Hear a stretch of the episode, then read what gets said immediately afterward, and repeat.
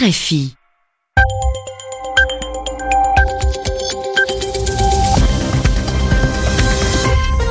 Merci d'avoir choisi RFI les 21h à Paris, 20h en temps universel. Benjamin Delille. Bonsoir à tous et bienvenue dans votre journal en français facile, présenté ce soir avec Sylvie Berruet. Bonsoir Sylvie. Bonsoir Benjamin, bonsoir à tous. À la une de ce journal, un avion de ligne s'est écrasé en Russie. Les 71 personnes qui étaient à bord sont mortes dans l'accident. Les causes, les raisons de la catastrophe sont inconnues pour le moment, mais une enquête a été ouverte pour en savoir plus. En Turquie, le parti procure le HDP s'est réuni en congrès après l'arrestation de ses membres et de ses dirigeants par les autorités turques ces derniers mois. Les militants ont choisi deux nouveaux présidents dans un contexte difficile. Le gouvernement britannique menace de priver Oxfam de ses financements. Des responsables de cette organisation humanitaire auraient engagé des prostituées à Haïti en 2011 et ils auraient essayé de cacher ce scandale jusqu'à aujourd'hui. Et nous terminerons ce journal avec l'expression de la semaine d'Ivan Amar. Il vous expliquera agiter le spectre.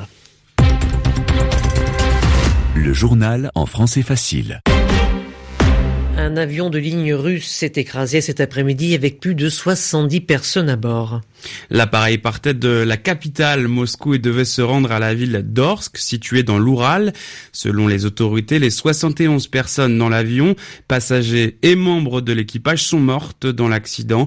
À Moscou, Daniel Valo. L'information a été confirmée en fin d'après-midi par le Kremlin. Il n'y a aucun survivant à ce crash qui s'est déroulé à 70 km environ de Moscou. L'appareil a disparu des radars quelques minutes après le décollage de l'aéroport de Domodiedovo. Selon les premiers éléments de l'enquête, aucun appel de détresse n'a été émis avant la catastrophe. Les accidents d'avion ne sont pas rares malheureusement en Russie en raison notamment de la vétusté de certains des appareils utilisés sur les lignes locales. Mais l'Antonov qui s'est écrasé ce dimanche après-midi n'entre pas dans cette catégorie puisqu'il a été mis en service il y a moins de dix ans. Vladimir Poutine, qui devait se rendre ce lundi à Sochi, sur les bords de la mer Noire, a finalement annulé son déplacement. Le président russe a ordonné au gouvernement la création d'une commission d'enquête spéciale pour faire la lumière sur les circonstances de la catastrophe. Pour l'heure, la piste de l'attentat terroriste n'est absolument pas évoquée. Le ministère russe des Transports affirme que plusieurs hypothèses sont prises en considération. La météo, la mauvaise visibilité visibilité en raison des chutes de neige ou encore l'erreur de pilotage. Daniel Valo, Moscou. RFI. Israël multiplie les menaces et les mises en garde contre l'Iran aujourd'hui. Hier, l'armée israélienne a effectué plusieurs raids aériens contre des cibles iraniennes en Syrie. Israël avait réagi à l'entrée dans son espace aérien d'un drone contrôlé à distance et qui avait décollé depuis la Syrie. Benjamin Netanyahou, le premier ministre israélien, s'est félicité d'avoir porté un coup sévère aux forces iraniennes et syriennes. En Turquie, le parti de gauche procure le HDP tenait son congrès à Ankara. 32 000 membres du parti se sont donc retrouvés dans la capitale du pays alors que beaucoup de militants et de, cadres ont été arrêtés ces derniers mois. Ce congrès était nécessaire car il fallait remplacer les centaines de cadres du parti emprisonnés, dont les deux présidents. Alexandre Billet, notre correspondant en Turquie, était sur place. Il a demandé aux membres du parti comment militer, défendre les valeurs du parti aujourd'hui alors que les autorités turques les stigmatisent, les menacent d'arrestation. Plus de 10 000 personnes réunies en congrès. Pour un parti politique, c'est une réussite. Sauf que pour ces militants, il est plus difficile que jamais de mener le combat électoral. Ali Atalan est député du HDP. Il explique à quoi le parti doit faire face. Nous militons dans les conditions les plus difficiles de l'histoire de la République. Le Parlement a été court-circuité, la société civile a été court-circuitée, il n'y a plus de justice. Mais le HDP continue à tenir tête à l'obscurantisme. Tenir tête à l'obscurantisme, mais avec 7000 militants et des centaines de cadres emprisonnés, le parti doit d'abord élire de nouveaux responsables. Est-il aujourd'hui toujours possible de faire campagne? Filiz Kerestecioglu est député d'Istanbul. Nous ne pouvons pas envisager des élections sous état d'urgence. Cet état d'urgence a été récupéré politiquement de la même manière que la tentative de coup d'État du 15 juillet.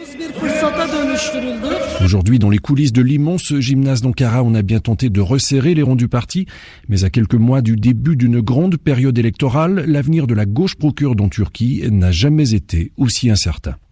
Alexandre Billet, Ankara, RFI. Dans le même temps, la Turquie mène depuis le 20 janvier une opération militaire contre les Kurdes du nord de la Syrie, dans la région d'Afrin, et le HDP est le seul parti en Turquie à s'opposer à cette offensive de l'armée.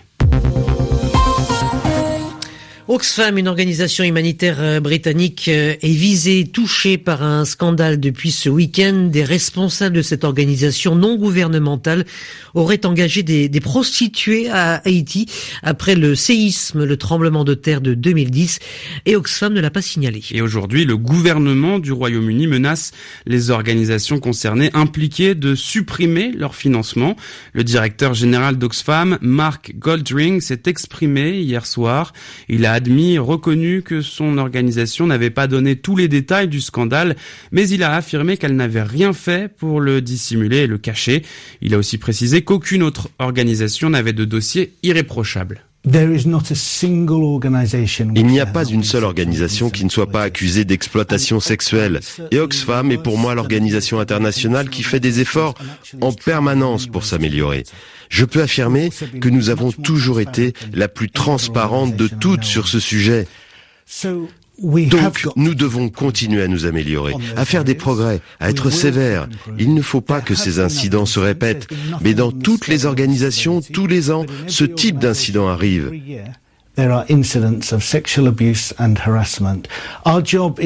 Notre objectif est de promouvoir des valeurs positives.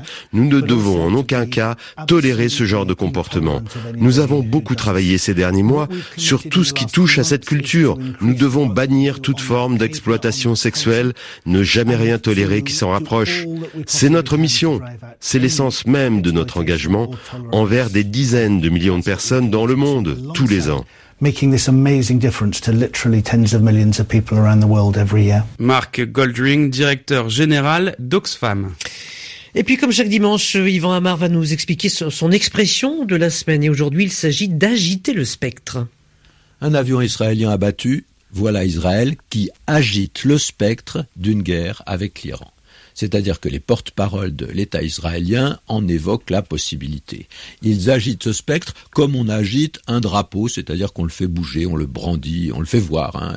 on attire l'attention sur lui. Mais attention, là ce n'est pas un drapeau, c'est un spectre, c'est-à-dire l'image d'une guerre mais surtout d'une guerre qui fait peur. Et clairement, il s'agit d'une menace, enfin d'une mise en garde. Hein. Le spectre de la guerre, ce n'est pas simplement l'image de la guerre. Parce qu'un spectre, c'est l'image d'un mort. C'est un fantôme hein, qui revient vous hanter, vous terrifier. Il a quitté le monde des morts pour revenir chez les vivants, et c'est ce passage de frontière qui terrorise. L'image d'un spectre, elle est très variée. Hein. Une ombre sans visage, souvent une tête de mort, un squelette, c'est-à-dire la représentation d'un corps mort. Et ça, ça fait plus peur qu'un agresseur vivant parce qu'on n'a pas les armes pour se protéger d'un mort qui vous attaque. Et parfois, on peut agiter le spectre de quelque chose qui a déjà eu lieu, qui est déjà arrivé. On craint que ça ne revienne, comme le mort qui vient hanter les vivants. C'est une façon de dire, oh, euh, on n'y prend pas assez garde, on n'y fait pas assez attention, mais cela pourrait revenir.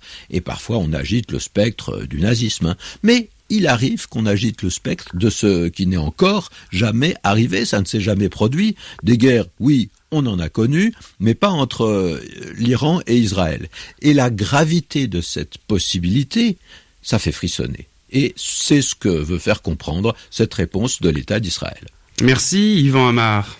On continue ce journal avec les sports et cette première médaille d'or française aux Jeux Olympiques d'hiver. Du haut de ses 19 ans, la skieuse Perrine Lafont a remporté l'épreuve des bosses en ski, en, en ski Hein ça, c'était une bosse acrobatique aujourd'hui à Pyeongchang, en Corée du Sud. Et en revanche, déception pour Martin Fourcade, le roi du biathlon. Il ne termine que huitième de l'épreuve du sprint, remportée par l'Allemand Arndt Pfeiffer. Et puis, il y avait du rugby aujourd'hui. L'équipe de France a perdu contre l'Écosse, 26 à 32 dans le tournoi Destination. Cette nouvelle défaite de l'équipe de France s'ajoute à une longue série de défaites. Ils n'ont pas gagné depuis presque un an. Prochain match le 23 février contre l'Italie. Puis il y avait aussi aussi du football. Dernier match de la 25e journée de Ligue 1 ce soir. Le coup d'envoi vient d'être donné entre Lyon et Rennes. Parmi les autres matchs de la journée, Strasbourg a gagné 2-1 à Caen et Nantes a fait match nul contre Lille, score final 2-2. Vous écoutez RFI, c'est la fin de ce journal en français facile. Bonsoir à tous, bonsoir Sylvie. Bonsoir.